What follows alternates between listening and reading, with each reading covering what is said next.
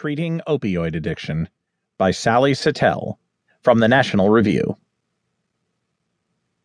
In Dandridge, Tennessee, 16 women sat in a jailhouse cinderblock classroom, clad in black and white striped uniforms reminiscent of those worn by 1950s chain gangs. The women were about to hear a presentation that was anything but old fashioned. We're happy to see you, Sherry Montgomery, the director of the Jefferson County Health Department, told the women, according to the Tennesseans.